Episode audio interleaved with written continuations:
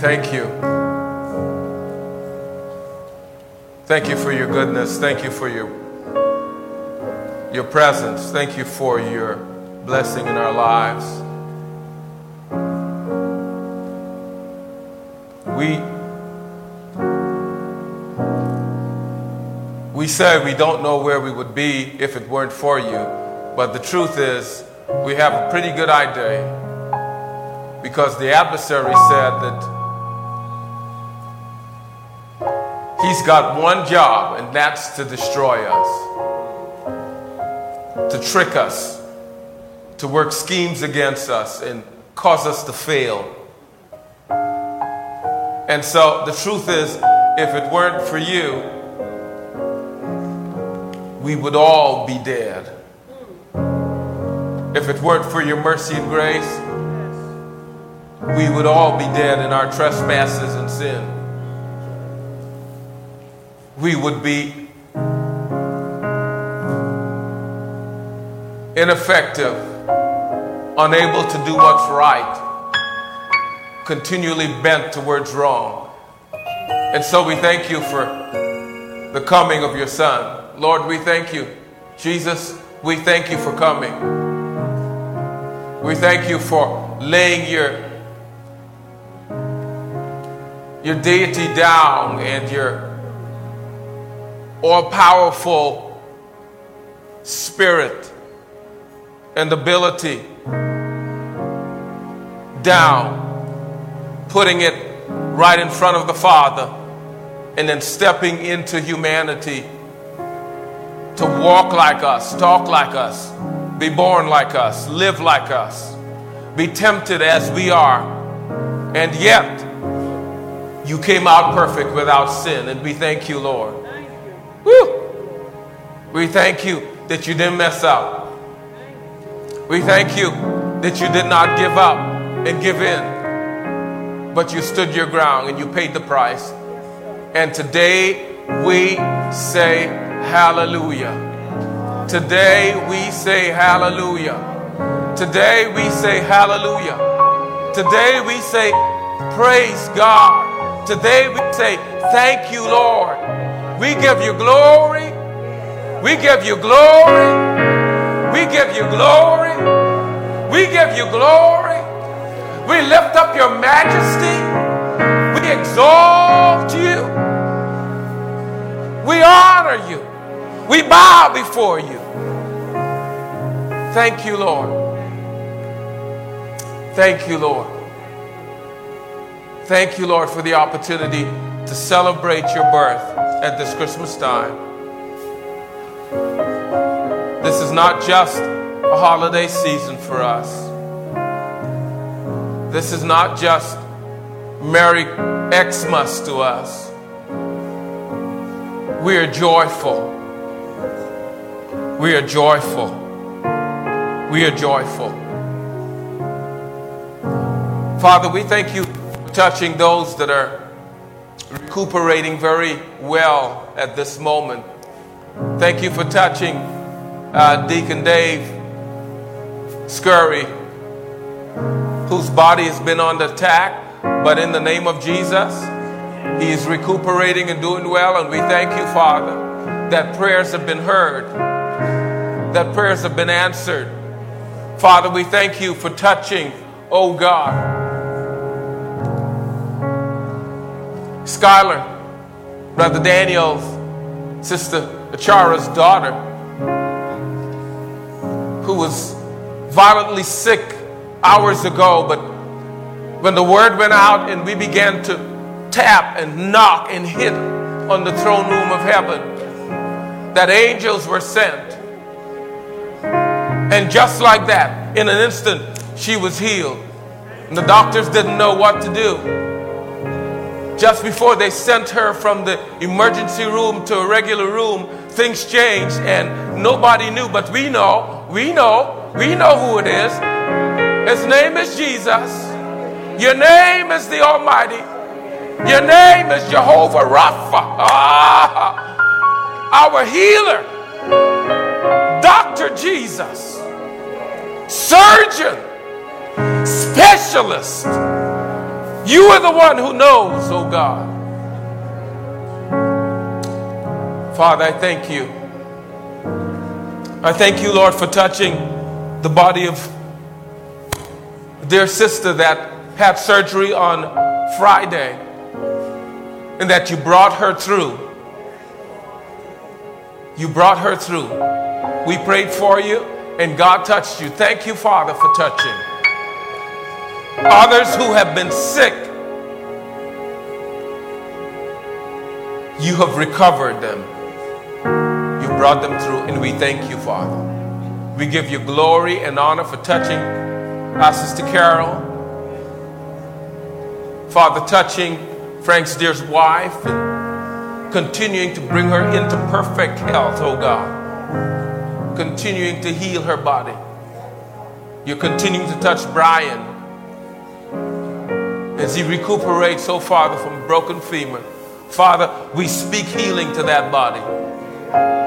We know that you are able. We've seen you do it before. We've seen you do it before. We've seen you do it before. And so our faith is at an all time high.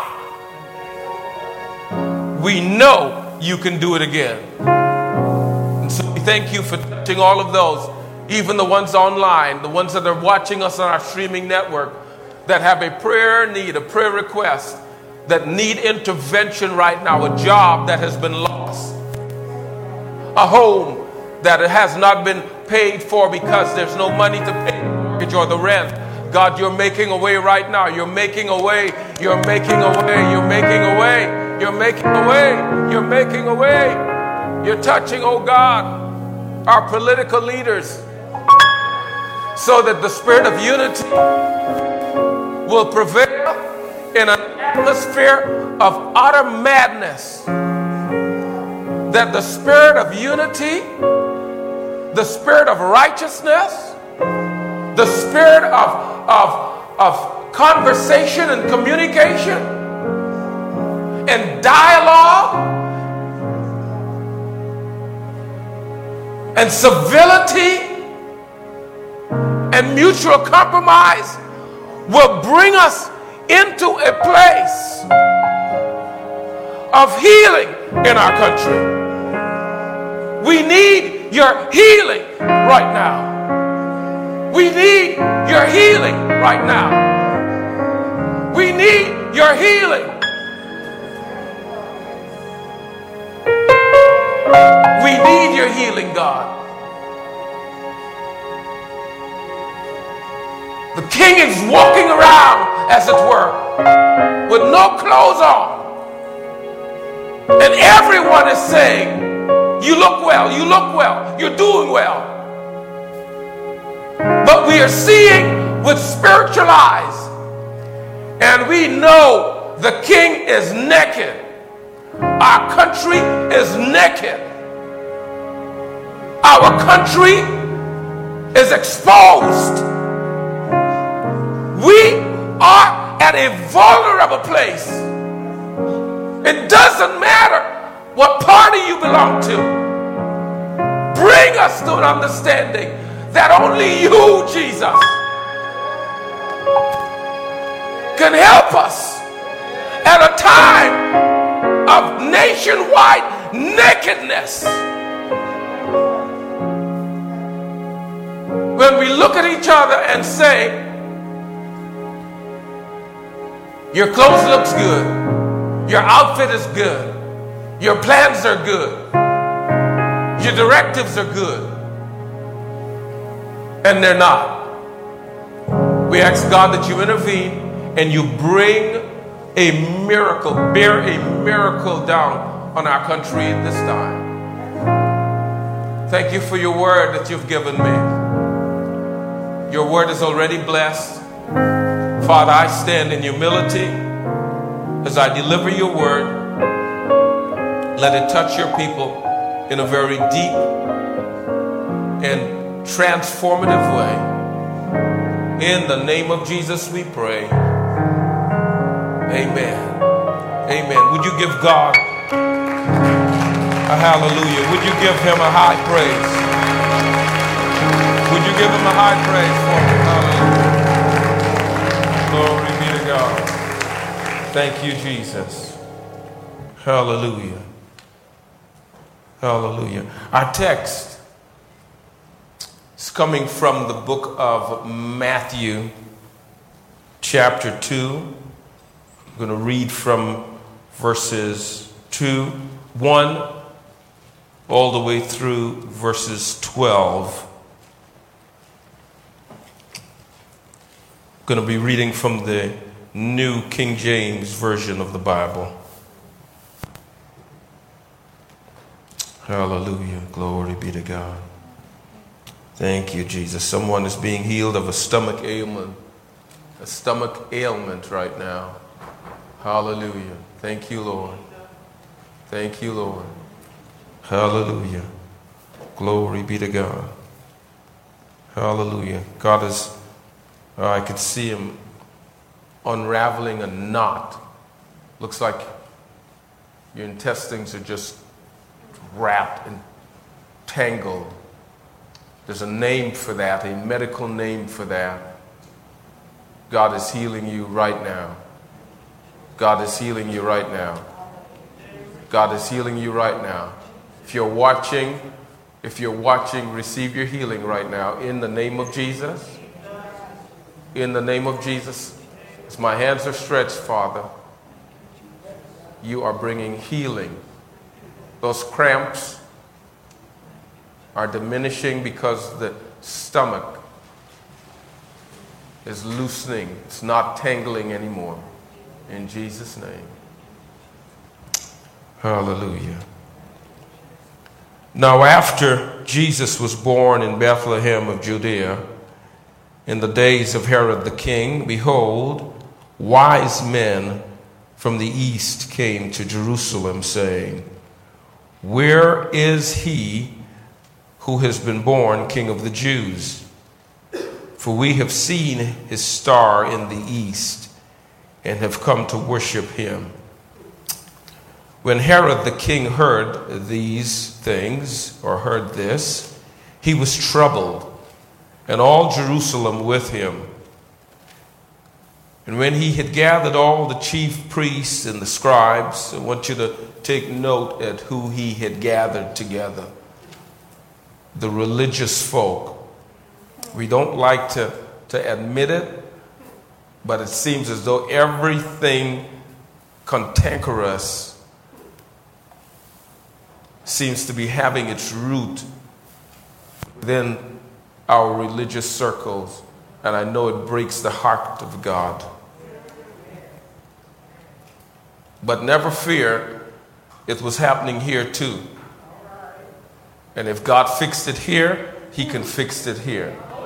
If God fixed it here, He can fix it here.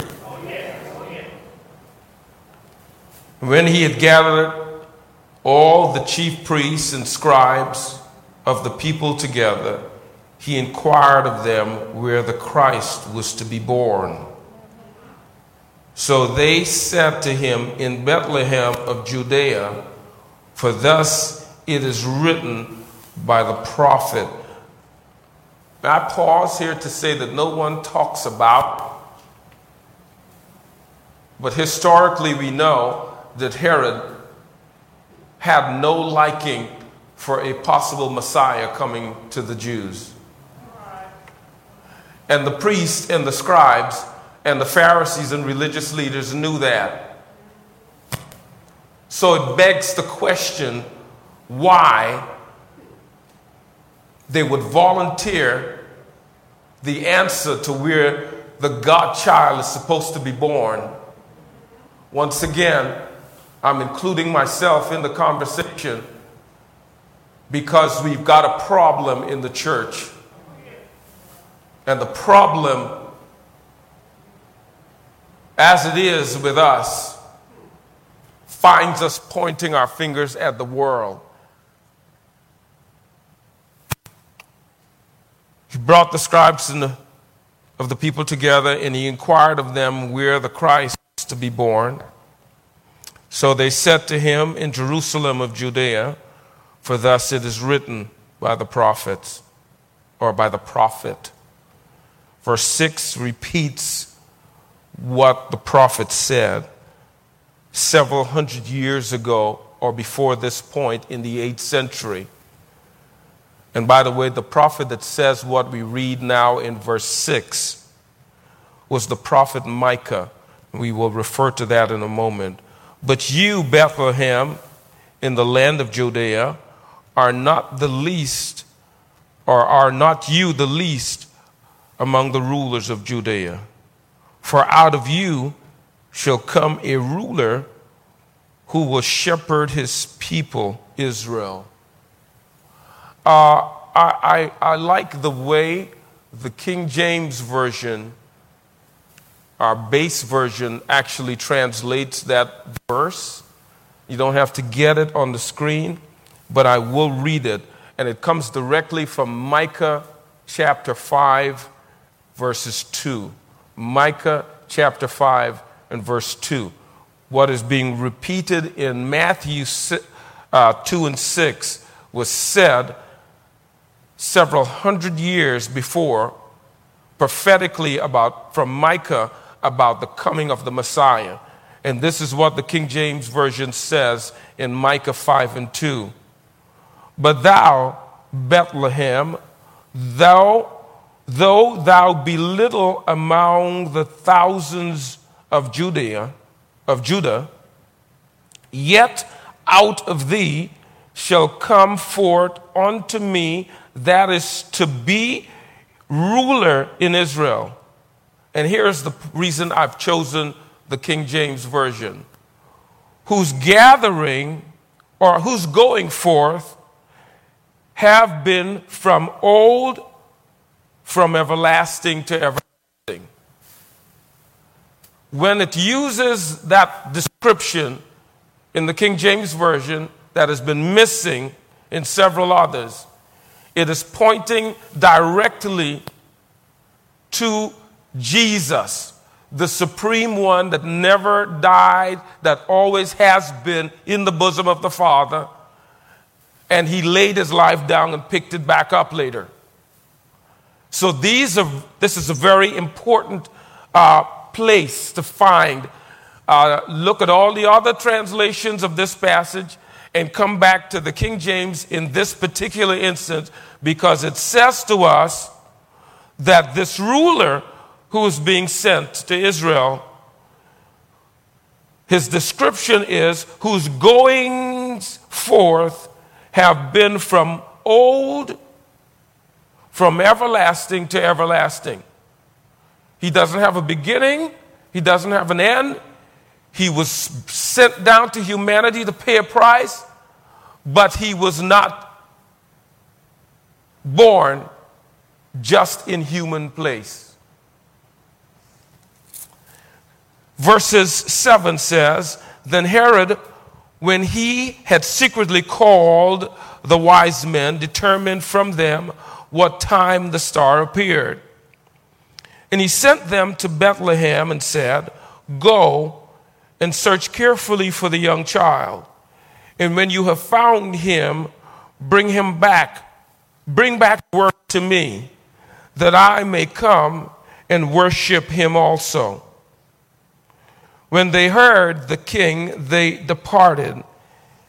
And behold, the star which they had seen in the east went forth before them, or went before them, till it came and stood over where the young child was. When they saw the star, they rejoiced with exceedingly great joy. And when they had come into the house, they saw the young child with Mary his mother, and fell down and worshiped him. When they had opened their treasures, they presented him gifts or presented gifts to him gold, frankincense, and myrrh. Then they divinely, they being divinely warned in a dream that they should not return to Herod, they departed for their own country another way. Still irks me, digs at me that the angel, God through angels, were able to speak to wise men not Christians, not believers, not Pharisees or Sadducees, not Judaizers, not religious folk, guys who were functioning in their own physical and mental wise wisdom. And yet, at this pivotal point, God is able to speak to them and couldn't get through to the ones who call themselves Christians. It is of great significance to me that in this text, immediately after the report of Jesus and his birth, the gospel records the visit of these three magi from the far east to Bethlehem. The account is short and straightforward and also includes an important reference to an Old Testament prophet, Micah.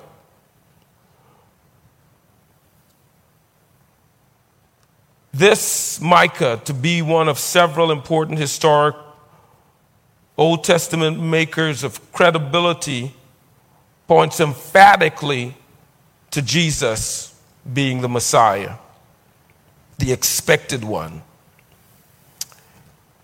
Anyway, this part of the Nativity story tells us of the homage paid to our Savior Jesus, born King of the Jews by these magi or wise men, who respected as part chemists, as part alchemists, as part scientists, as part magicians, never as part Christians.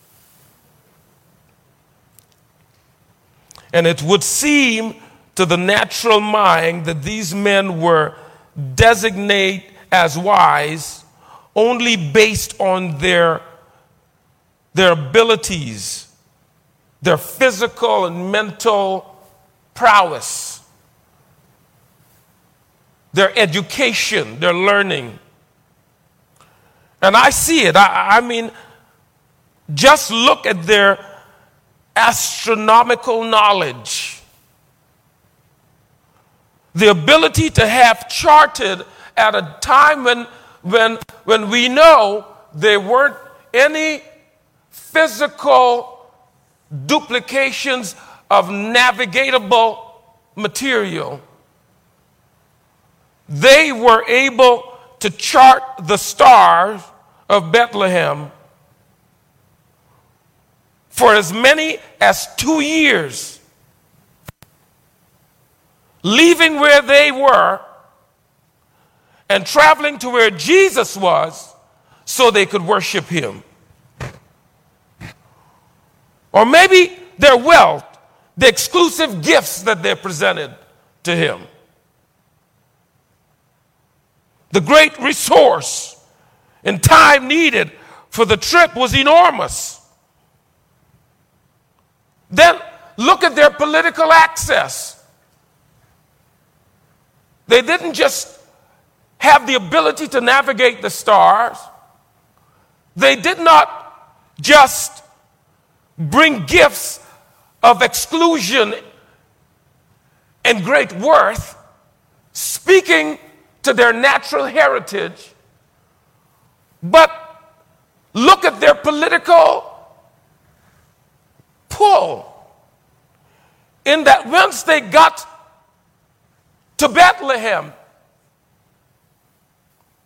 That the Herod himself sends for them and invites them in.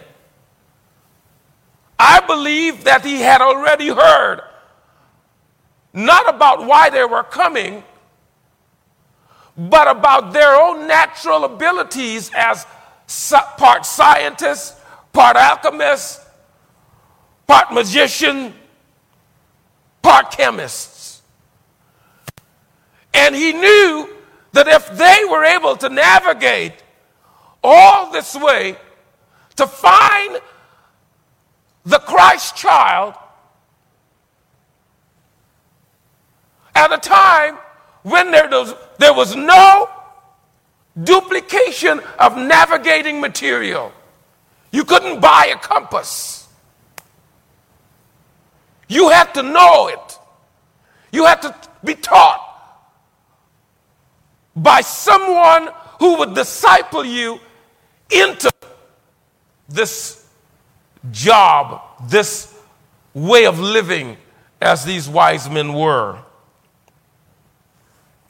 But I believe I've found three relational markers in the account connected to those who God Himself identifies as wise men and women that can be connected to the behavior of the Magi that I would like us to dig into this morning. Verse 1 and 2 says, Now after Jesus was born in Bethlehem of Judea, in the days of Herod the king, behold, wise men from the east came to Jerusalem, saying, Where is he who has been born king of the Jews? Can I first of all say these men were seekers? They seeked him.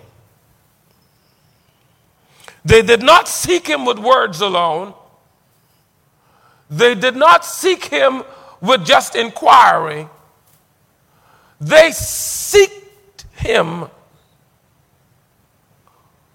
with work behind it. They seek Jesus with energy into it. They seek the Messiah with commitment, leaving whatever caused them to be called magi even before they got there, and walking away from that to meet this newborn king of the Jews. Theologians and Christian historians have determined these magi spent between six months and two years traveling with intentional desperation to find the Christ child after his birth. They first, their first true identifying marker for God, for the God kind of wisdom, was that they seeked him. They seeked him with commitment. They seeked him with focus. They seeked him with all encompassing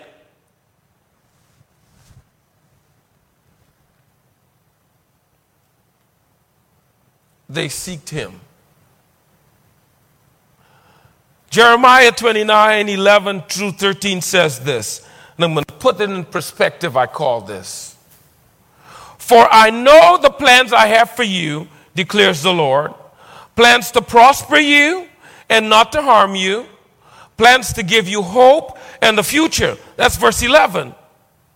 Verse 12. Then you will call on me and pray to me and I will listen to you. You will seek me and find me when you seek me with your heart. You will, I, I, I got to say this again. Then, verse 12, then you will call on me and Come and pray to me, and then I will hear you. And verse 13, then you will be able to seek me and find me when you seek me with your whole heart.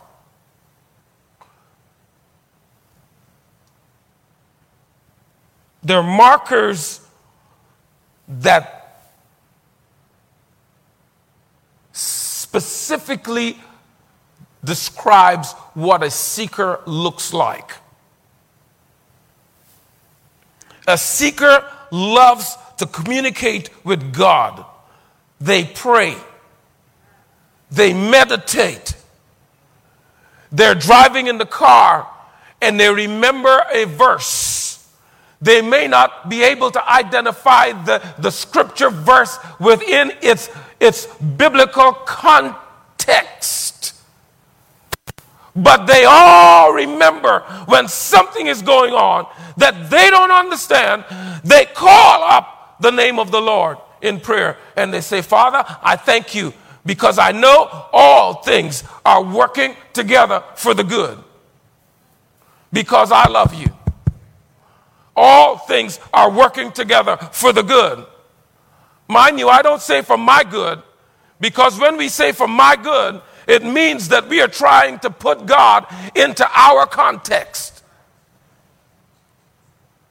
And you will hear people saying that all the time. All things work together for my good. If all things were to work together for our good every time we prayed, it would cause a whole lot of problems. Because our prayers are almost always selfish.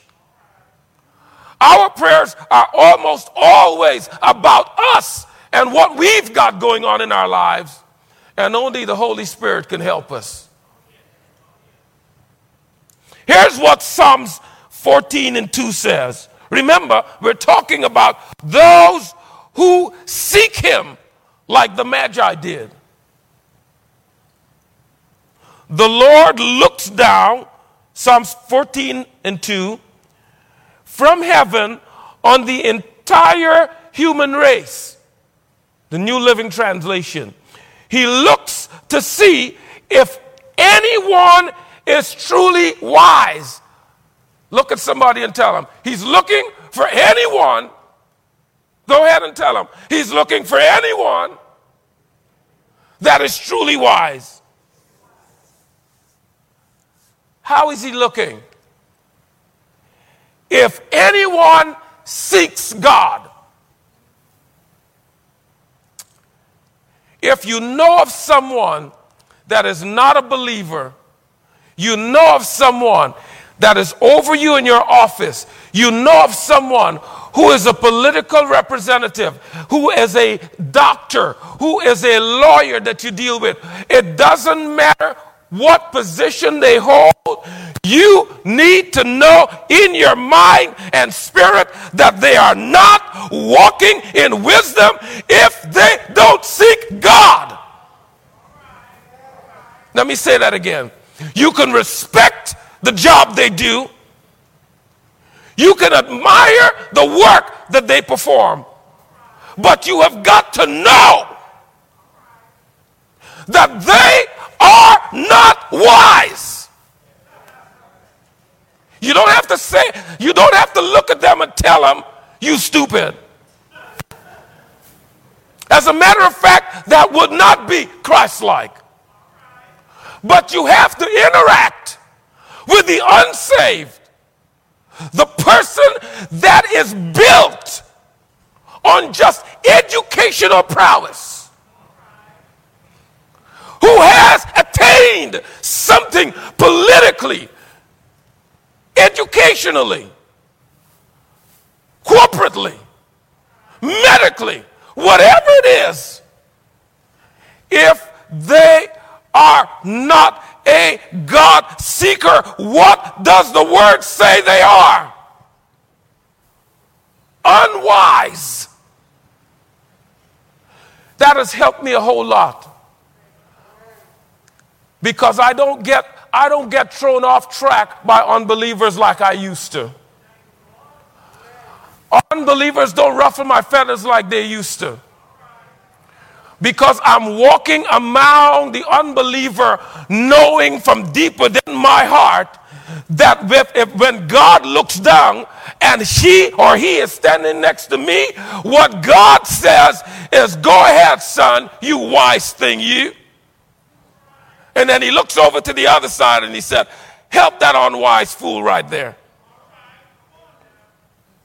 That's what he's saying to my spirit. Help him with love Help him with empathy. help him with my prayers, help him with, with just being an example of, my, of me to them.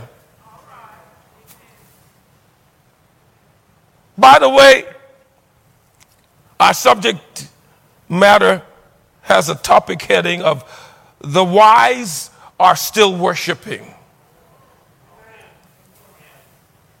The wise are still worshiping. I think we have been duped. Christians have been fooled. We have been lapsed. We have been, we have been tickled and caressed into, into accepting the world and the things of the world and the people of the world and the operations of the world as the standard so that we can fit in. And we have not understood that if you really want to fit in, if you are an unbeliever and you want to fit in, or if you are a believer and truly want to fit in, you have to walk in your purpose, have to walk in your calling. You have to walk like a Christian. You cannot walk like the priests and scribes that Herod went to.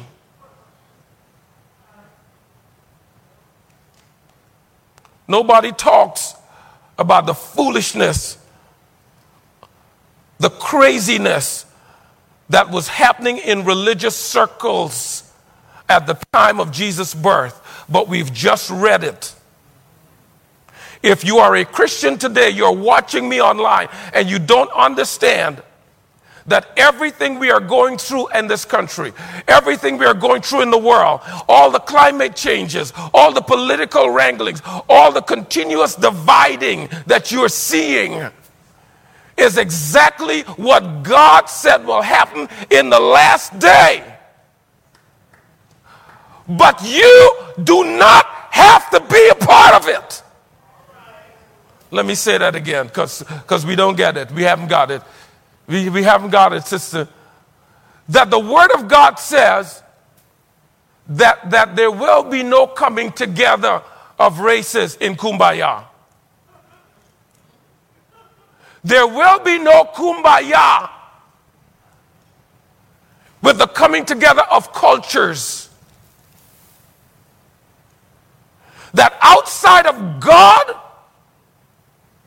the word says there will continually be division, and the gap will continue to be wider. You know what that means? And this is the problem that we're facing, Pastor Ron. It's the problem we're facing that nobody, nobody wants to put their head above the crowd. Everyone, Christians particularly, we're afraid of losing our head. Let me tell you, we have lived with our heads long enough. Why am I saying this? We have lived in the lap of luxury long enough. We have lived without contention long enough. We have lived without animosities and arguments and public displays of hatred long enough. That is not how the church was built. It was not how the church was built. The church was never built in the way we are experiencing all of the niceties that we feel and see in America. That is not how the church was built. The foundation of the church was built on pressure, on hatred on dislike. If you ever are able to, I challenge everyone here to find a very simple historic book called Martyrs of the Catacombs. Martyrs of the Catacombs. And it's an historic compilation of how Christians were treated in the first and second century as they said, I believe God, I believe in Jesus as his son, and I will not give up. I will not give in. They died in ways that you and I cannot imagine. And if you read that book, you will read it and you will cry as you read it. Because as the church was exploding, during the epistle, during the first church period. People were being caught, Christians were being caught by many others, not, not just Paul. Paul is the only example we have in the Bible of a man who was zealous about catching Christians and killing and imprisoning them. He was not the only one, there was an entire system of zealous folk that were coming against the church of Jesus Christ while the church was exploding. The template has always been the same. It may not be the same for any other cult or religion, but for the, but for the, the, the, the Christ following folk, our growth, our expansion has always come under duress. China has put hundreds of thousands of believers in jail. And even as they have continued to do that, burning Bibles, the church of Jesus Christ has been growing at a faster rate in China than any other part of the world. As a matter of fact, as a matter of fact, the assemblies of God has had its fastest, most expensive growth in China, in the underground church. Folks that can't meet together like we are. Folks that can't read, they've got half a Bible. They've got, they've got the book of John. One family got the book of Luke. The other one got the book of Matthew. And, and they read it, and their salvation is, is just encouraged and multiplies just on the one book or two that they've got. And we have everything. Like the priests.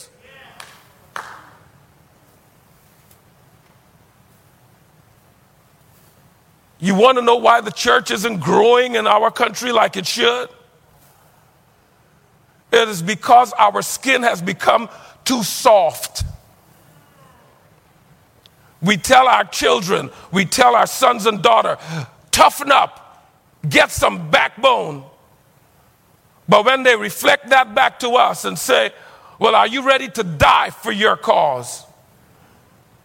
I spoke to a young Muslim brother, and he, I, I listen, he was like the, the, the, the guy spoken about in the New Testament, the king, that said, Man, I am almost convinced. Who was that king that said to, uh, was it John?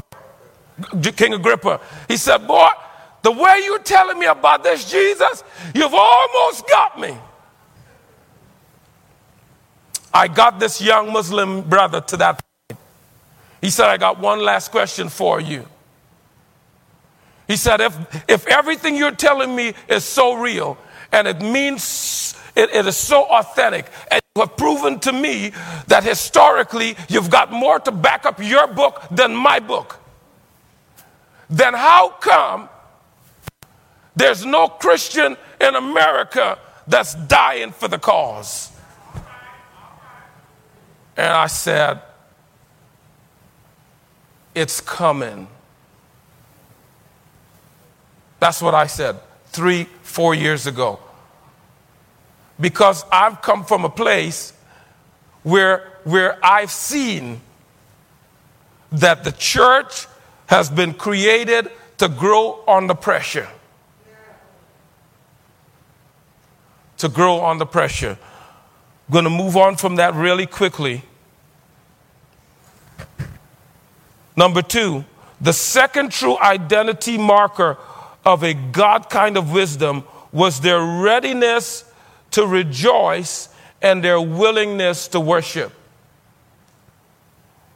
Look with me at uh, verses uh, 10 and 11 verses 10 and 11.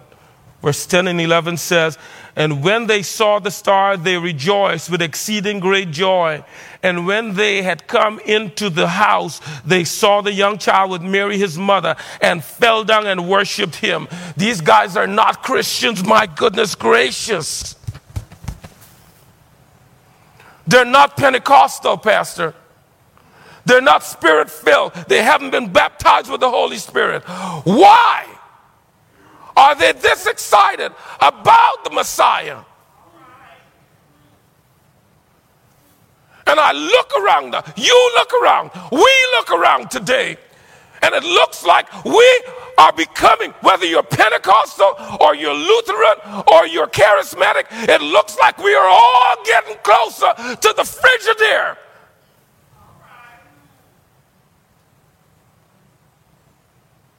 We're all just, thank you, Lord, hallelujah. God is so good. Praise God. Oh, He's such a good God. Oh, thank you, Lord, hallelujah. Oh, bless God. Hallelujah. And we've got proof right here. Don't question me. The Bible says it. That these guys who were not spirit filled on the inside, all they knew was that history was being fulfilled. And just at the thought, historically, scientifically, that they could follow a star based on some ancient word from Micah hundreds of years before, they can follow that star to Bethlehem and see that what the star predicted, what Micah predicted, and the star led them to was the truth. It blew their minds. They just naturally said, My God, he must be the Messiah. I'm going to bow down and worship him.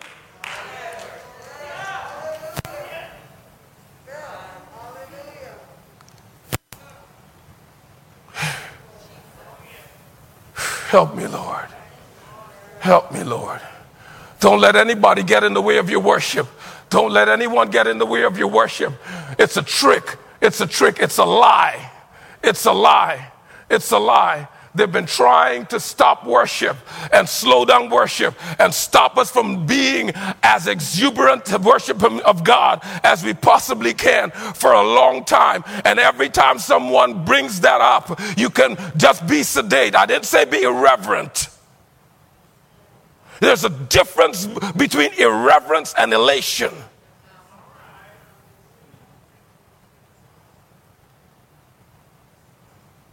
But we've mixed it all together. Now we can't have nothing. Help me, Lord. Proverbs 9 and 10 says, The fear of the Lord, the fear, the esteem, the lifting of the honor of God, the respect to the place of bowing down and worship and licking the ground with my forehead before Him is the beginning of wisdom. And the knowledge of the Holy One is understanding. I don't have to be worried about an unsaved person. The reason I am their hope, the reason God is coming through me to them is because they are foolish and don't know it. They are unwise and don't know it.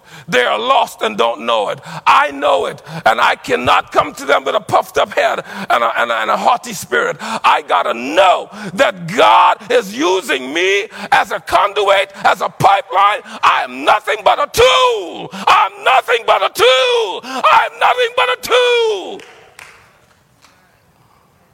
There's nothing to be proud of. Walk around and say, I'm a pipe. There's nothing to be big headed about, about walking around and calling yourself a crescent.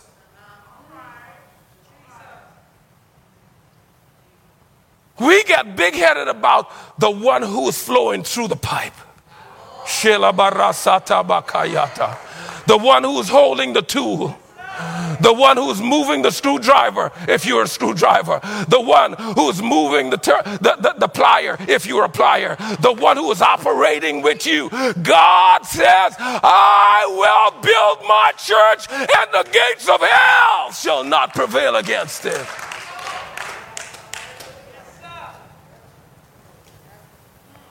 Habakkuk 3 7 3 17 and 18 said, Even though the fig tree had no blossoms and there are no grapes on the vine, even though the olive crops fail and the fields lie empty and barren, and even though the flocks die in the field and the cattle and barns are empty, yet I will rejoice in the Lord. I will be joyful in the God of my salvation.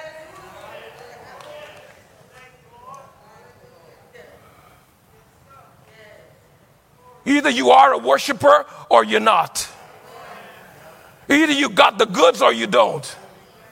You can fool everybody some of the all of the time, everyone some of the time, and you can fool somebody or some people all of the time. But none of us can fool God anytime.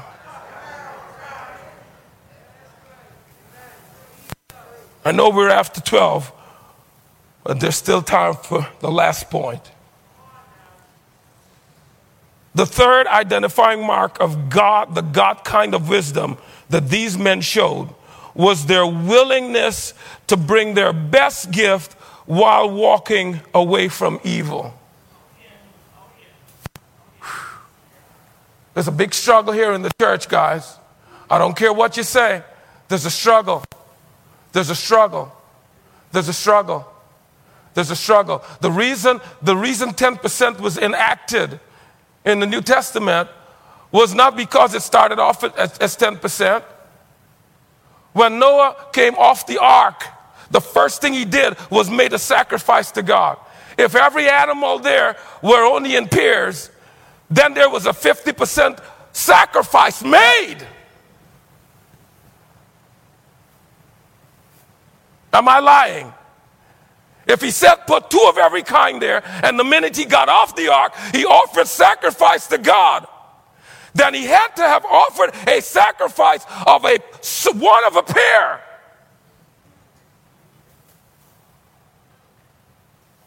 I could keep giving you more and more of those in the Old Testament.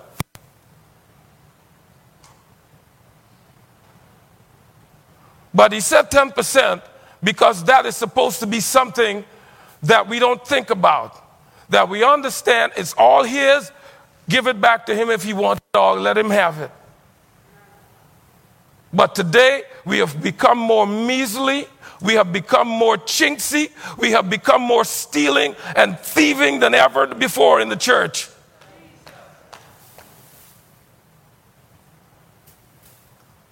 Do we understand that when the Word of God says 10%, most most Christians in America, I think 87% of all Christians and so called believers in America only give 2% to God. The word said 10, they give 2. But but but but but but their fervency, our fervency about seeing the hand of God, our fervency about healing, our fervency about transformation is the same. We give God this, but we want him to stay here.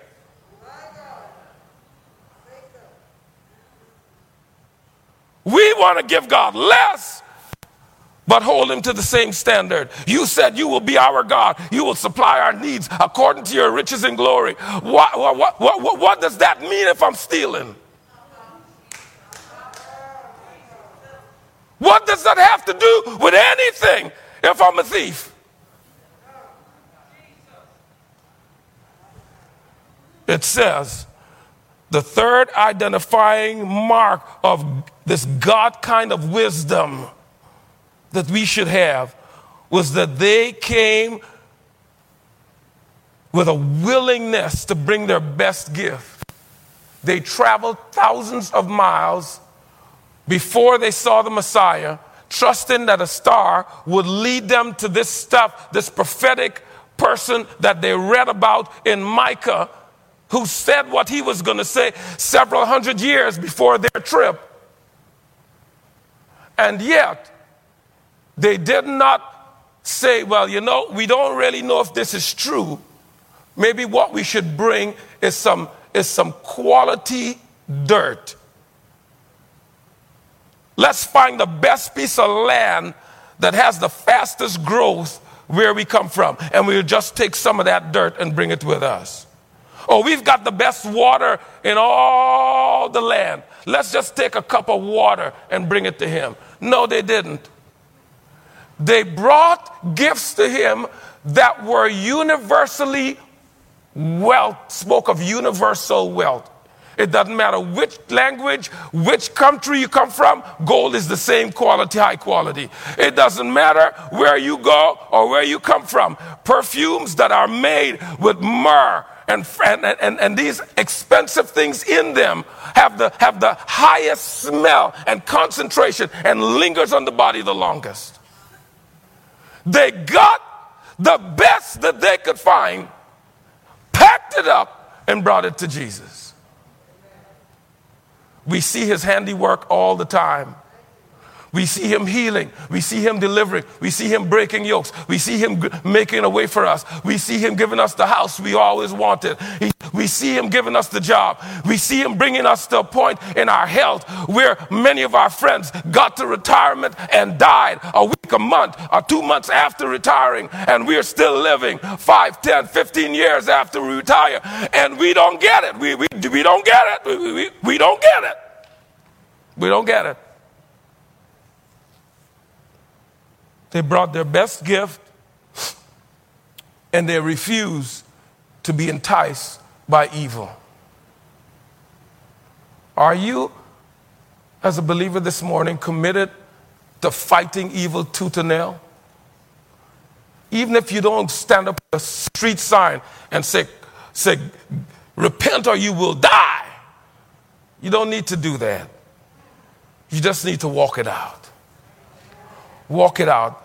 The word of God said, flee the very appearance of evil. If it look evil, it smells evil, and it acts evil, move away from it. If it looks evil, it smells evil, and it sounds evil, walk away from it. Don't try to prove nothing. If, it, if, you, if, you, if your sanctified self has an abrasion to that th- right there, don't, don't linger to see, well, maybe I, I need to dig some more. Just, just move away from it.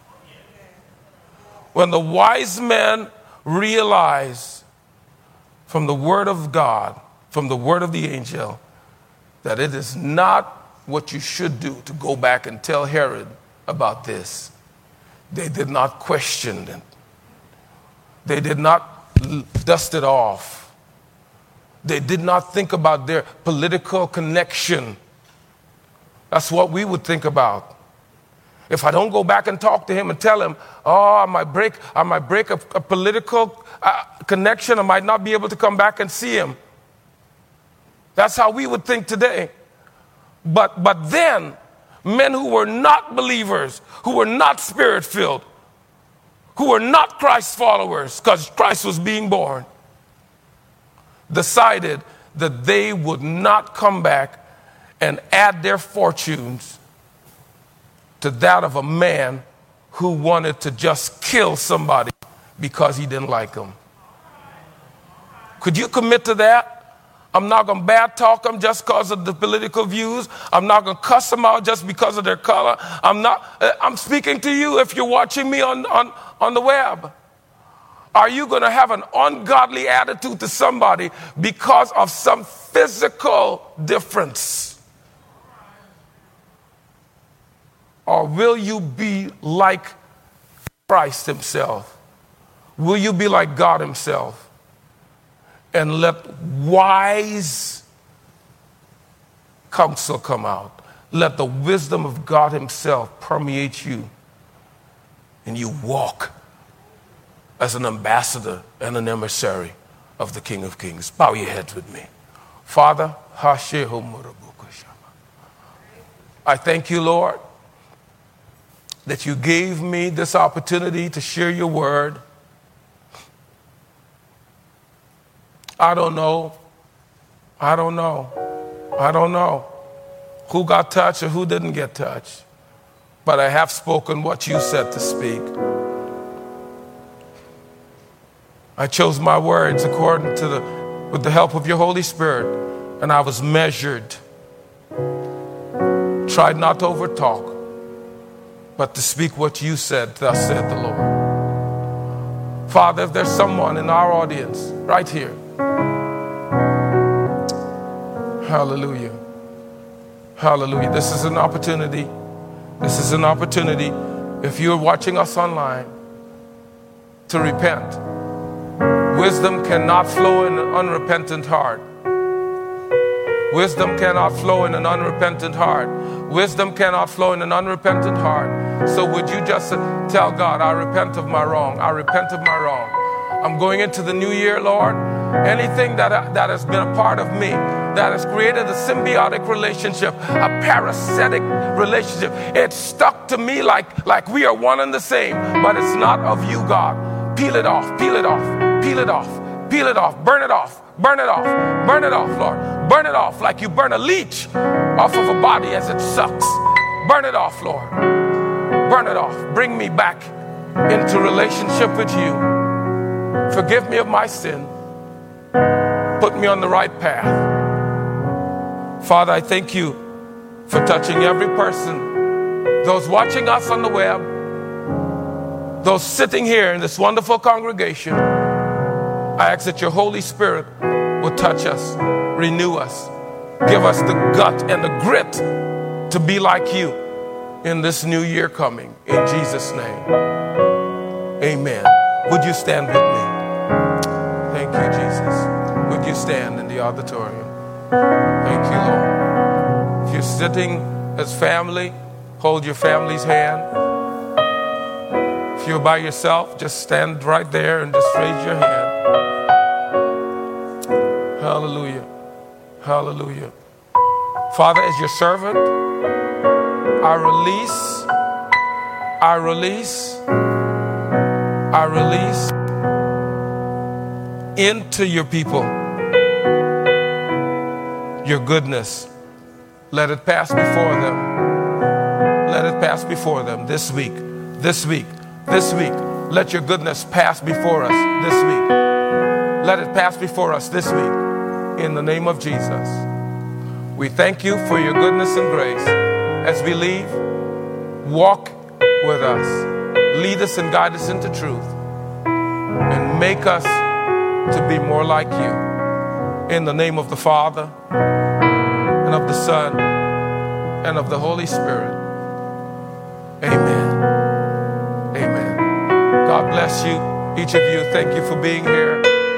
Thank you for being here. God bless you. Those who are watching on the web, thank you for being with us. God bless you. Have a wonderful day. See you on Wednesday.